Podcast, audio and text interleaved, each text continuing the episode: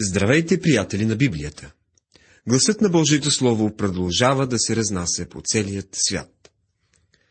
Гласът на апостол Павел, чрез посланията му, също продължава да звучи през вековете до днес.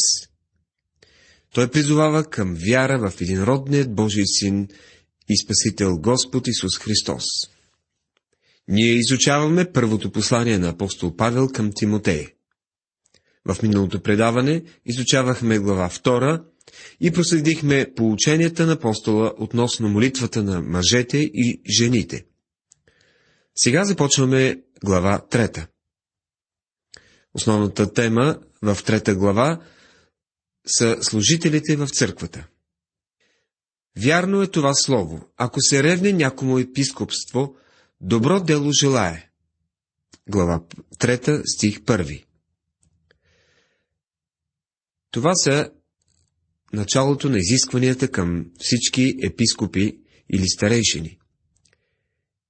Вярно е това слово, с други думи, това слово издържа на изпитанието на времето, на него може да се разчита. Ако някому се ревне епископство, означава, че някой, ако някой пожелая да стане епископ, то това нещо е добро.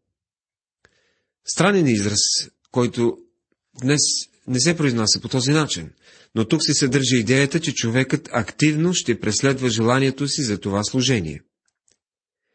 Вярвам, че човек, който притежава нужните качества, трябва да се стреми към служение. Той трябва да желая да бъде на място, където Божия дух би могъл да използва дарбите му. Ако Божия дух не му е дал дарбата и не го напътства, тогава би било трагично някой да поиска да стане епископ. Това предполага също, че в църквата е имало повече от един епископ. Епископство е, произлиза думата епископ. Епископ е дума, която е, е била неправилно или различно тълкувана от различни групи. Онези, които са избрали епископалната форма на църковно управление, отдават голямо значение на тази дума и на нейното тълкование. Епископ всъщност означава надзирател. В ранната църква пастирът е бил наричан с няколко различни титли. Първо, наричали се го презвитер или старейшина.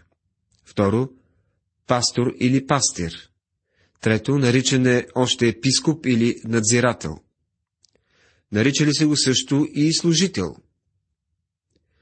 Пастирът никога не е бил наричан преподобен, както някои се титулуват. И никой проповедник не бива да бъде наричан така. Думата, от която е произлязла преподобен, означава нещо, което всява страх и ужас.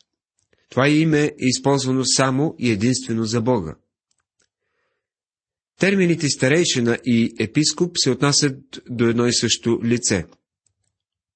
Придържащите се към епископалната форма на църковно управление, естествено, могат да възразят. Но употребата на старейшина или пастир се отнася до човека, който взема длъжността и предполага, че той трябва да бъде зрял християнин. От друга страна, употребата на епископ от епископос на гръцки се отнася до самата длъжност, която бива изпълнявана. Затова тези две думи са използвани за един и същи човек или длъжност. Един епископ в ранната църква не е имал никаква власт над останалите епископи или старейшини. Нямал е власт и над църквите. В Божието Слово няма да откриете подобна практика – дори самият Павел, който е основател на редица църкви, никога не говори за себе си като за епископ на някоя църква или като някой, който управлява дадена църква по какъвто и да е начин. Затова служителят е човек, който служи на църквата, а не я управлява. Добро дело желае, т.е. този човек търси място, където може да служи в църквата. Прочее, епископът трябва да бъде непорочен, мъж на една жена, самообладан, разбран, порядъчен, честолюбив, способен да получава. Първо послание към Тимотея, трета глава, втори стих. Тук са изброени положителните качества за един старейшина. нещата, които той трябва да притежава. Непорочен.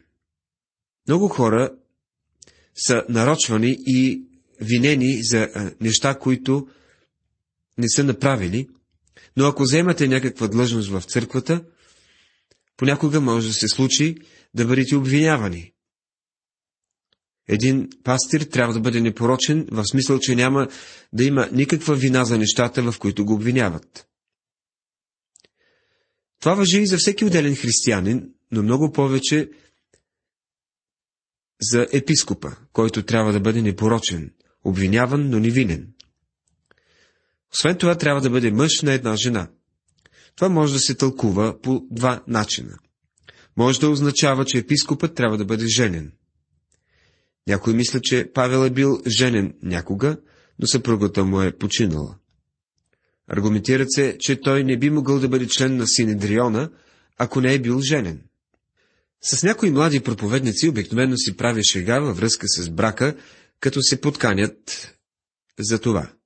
Основният смисъл тук е, че епископът или старейшината не бива да има две жени.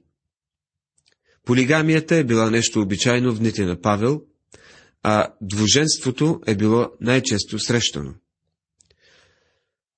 Служителят в църквата обаче трябва да има само една жена, казва апостол Павел. Да бъде самообладан означава умерен, въздържан. Старейшината трябва да бъде спокоен и разсъдлив, а не лековерен. Трябва да знае как да се владее.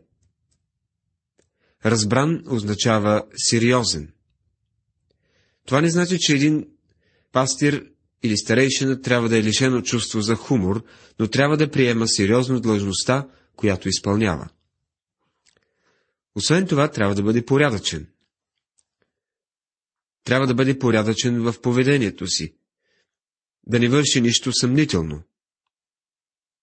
Някои хора си навличат много неприятности заради необмислени действия. За някои се носят слухове, че имат необмислени връзки. Може да сме убедени, че са невинни, и може да се провери информацията за това от различни източници.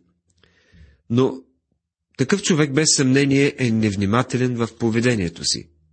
Един служител не бива да дава никакъв повод за упреци и порицание. Шегата не е нещо лошо, но не бива да води до съмнителни действия. В, в много преводи, вместо думата чистолюбив, се използва гостоприемен. Старейшината трябва да е човек, който с удоволствие би поканял на обяд проповедника или някой друг човек от събранието. Такива гостоприемни хора могат да се открият по цялата страна, но като че ли те са на изчезване. Думът на проповедника трябва да бъде отворен както за спасени, така и за неспасени, и той трябва да се стреми да бъде благословение за всички, които остават под неговия покрив. Способен да получава. На това трябва да наблегнем особено, защото не смятам, че някой трябва да бъде старейшина, ако не може да получава Божието Слово. Той трябва да може да обясни каква е Божията воля по даден въпрос. Трябва да може да храни Божието стадо и да използва писанието, за да обори онези, които внасят лъжливи учения.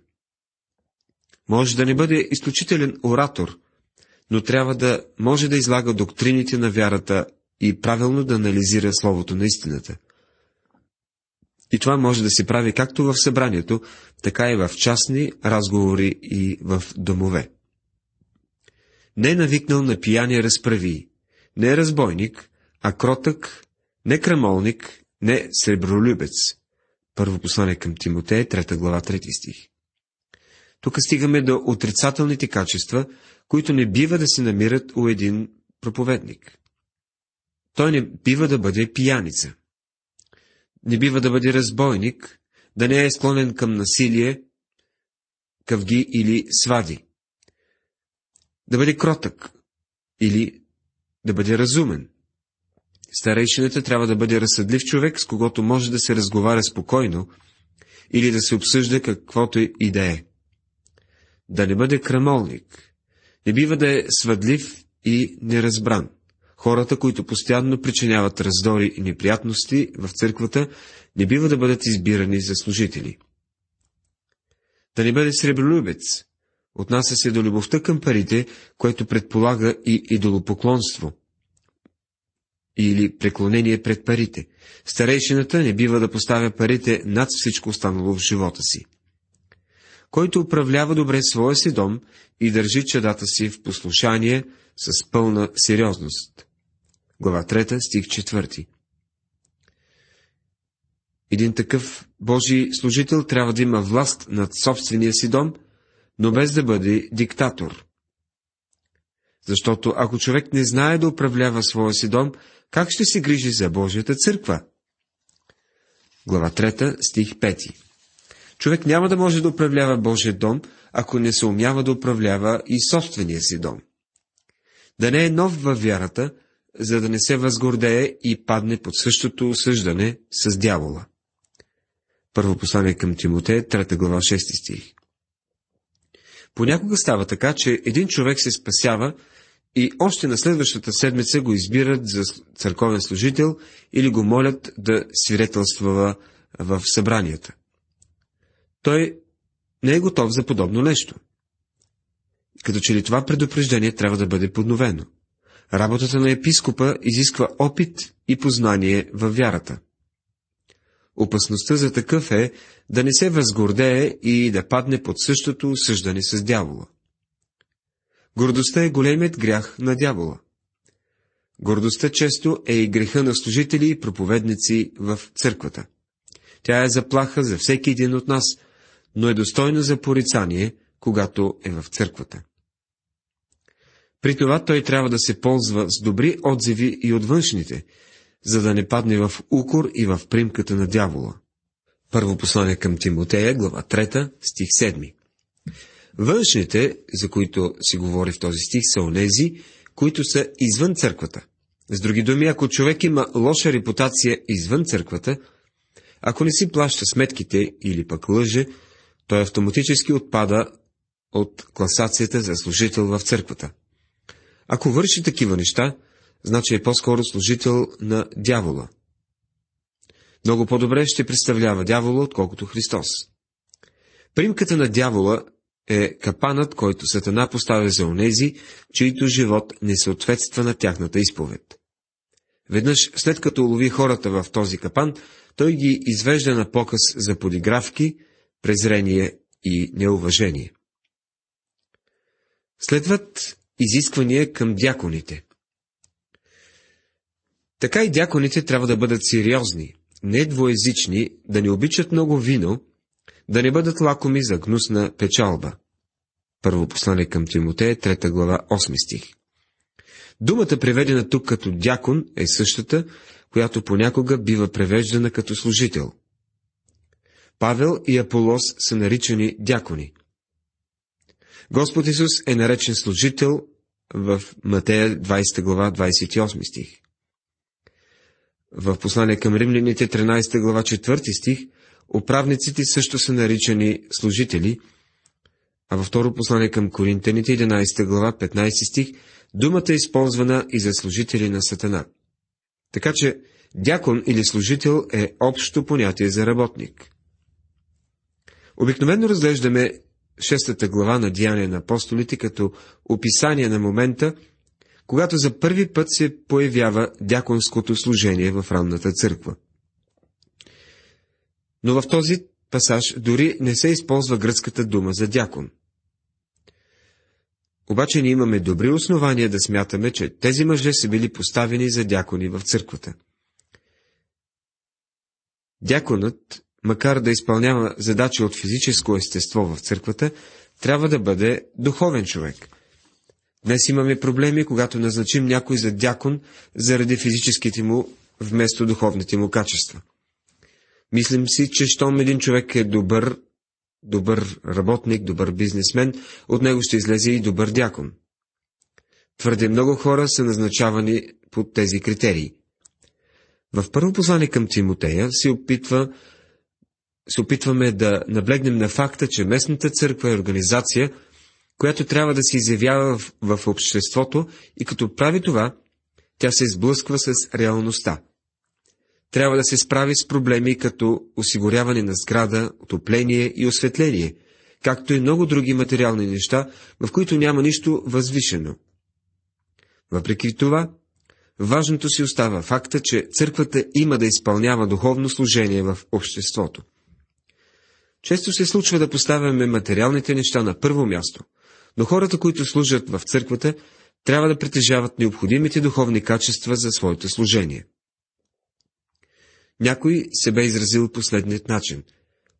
Когато църквата престане да държи връзка с невидимия свят, тя престава да бъде във връзка и с реалността. Стопроцентово съм съгласен с това изказване. Докато не се наблегне на духовния аспект, църквата няма да може да се справи и с материалната и практическа страна на нещата. Затова дяконите трябва да притежават определени духовни качества. Изискванията към дяконите са много близки с изискванията към епископите.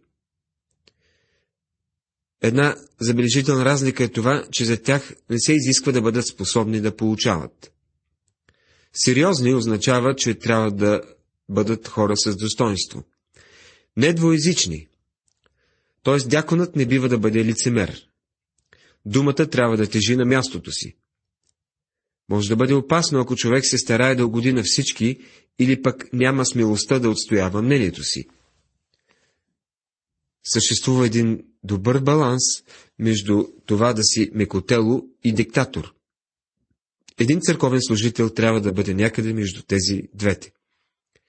Да не обичат много вино. Трябва да приемем тези думи каквито са. Библията ни учи на умереност и това е важно. В дните, когато Библията е писана, ние не намираме идеята за пълно въздържание, тъй като по това време не е имало много лекарства и виното често е било използвано като лекарство. В петата глава на същото послание, 23 стих, Павел насърчава Тимотей да взема малко вино заради стомаха си. Дори днес много от лекарствата съдържат висок процент алкохол. Проблемът с алкохола в днешно време е употребата му като напитка и според мен църквата би трябвало да държи на пълното въздържание, тъй като злоупотребата с алкохол днес е нещо твърде често срещано. И мисля, че един християнин трябва да пие алкохол за освежаване или за забавление. Да не бъдат лакоми за гнусна печалба. Това значи, че дяконът не бива да е ненаситен по отношение на парите. Той трябва да е човек с достоинство, който да борави честно с църковните финанси. Няма нищо по-срамно за църквата от това, дяконите и да бъдат обвинени в злоупотреба с църковни пари. Парите, дадени на църквата за определена цел, трябва, трябва старателно да бъдат използвани именно за тази цел. Повечето от църквите се управляват от почтени хора, но има едно мълцинство от непочтени служители, които създават проблемите. За съжаление, Юда Искариотски не е единственият касиер, който е предал своя Господ за пари. Ако има нещо, което църквата трябва да може да представи пред света, то това е своята честност и почтенност по отношение на финансовите си дела. Да държат с чиста съвест тайната на вярата. Първо послание към Тимотея, 3 глава, 9 стих. Тайната на вярата означава откровението за благовестието Христово. Когато Павел казва вярата, той ни говори за абстрактно понятие, а за конкретни доктрини на вярата. Той я определя като тайна, тъй като тези доктрини не са били открити в Стария Завет, а в Новия. В Деяние на апостолите се казва, че ранната църква е постоянствала в полученията на апостолите. Доктрината на апостолите е била вярата на ранната църква. Тя трябва да бъде вярата и на днешната църква, която трябва да изявява своята вяра пред света. Мнозина днес смятат, че вярата е остаряла и се нуждае от промени. Преди няколко години в един от местните ни вестници се подкрепеше идеята като авторът предлагаше да се усъвремени списъкът с седемте смъртни гряха. Неговият списък включваше егоизъм, нетърпимост, безразличие, жестокост, насилие, жажда за разрушение. Похотта, естествено, бе заменена с прекалена скромност. Според тях, похотта трябвало да бъде заменена, тъй като се била превърнала в нещо обичайно. Също така в списъка отсъствал, отсъствала думата лакомия, тъй като това се считало за здравословен, а не богословски проблем. Думи като пожелание и ленност се смятали за устарели. В статията се посочвало още, че различните части на обществото имат различни концепции за това какво е грях. Младежите, например, поставили неуместността и лицемерието на първо място в своя списък на греховете, а жажата за разрушение фигурирала само ако се отнася до околната среда. По същият начин, по-възрастните хора искали да включат в своя списък неща като прекален шум, неподходящи прически и непочтителност. Някои смятали, че новият списък е съставен просто от стари грехове с нови имена. Егоизмът, например, замествал пожеланието. В статията се настояваше, че старите названия са излезли от употреба и се нуждаят от промяна, ако искаме грехът изобщо да има някаква съвременна морална стойност. И авторът завършваше с това, че грехът е концепция, която си заслужавало да бъде запазена. Стопроцентово съм съгласен, че грехът е концепция, достойна да бъде съхранена, но настоявам, че грехът по никакъв начин не се е променил. Онова, което Библията нарича грях, си е все така грях. Човешкото естество си остава същото. Духовните качества, които Библията поставя като изискване за църковните служители, все още въжат и днес, ако църквата иска да представлява Господ Исус Христос на земята. Църквата и нейните служители трябва да държат здраво новозаветната доктрина, като наричат грях всичко, което и самото Божие Слово нарича грях. Също и те първо да се изпитват и после да стават дякони, ако са непорочни. Първо послание към Тимотея, 3 глава, 10 стих. Човек не бива да бъде поставен на някаква длъжност само месец след като се е присъединил към църквата и преди да е доказал, че отговаря на описанието, дадено тук. Уважаеми приятели, това бе последният стих, който изучавахме. Тази вечер се спрахме на 8 стиха от глава 3 на първото послание към Тимотея. Разгледахме изискванията за епископите и дяконите. Ще продължим нататък текста от глава 3 в следващото предаване. Бог да ви благослови!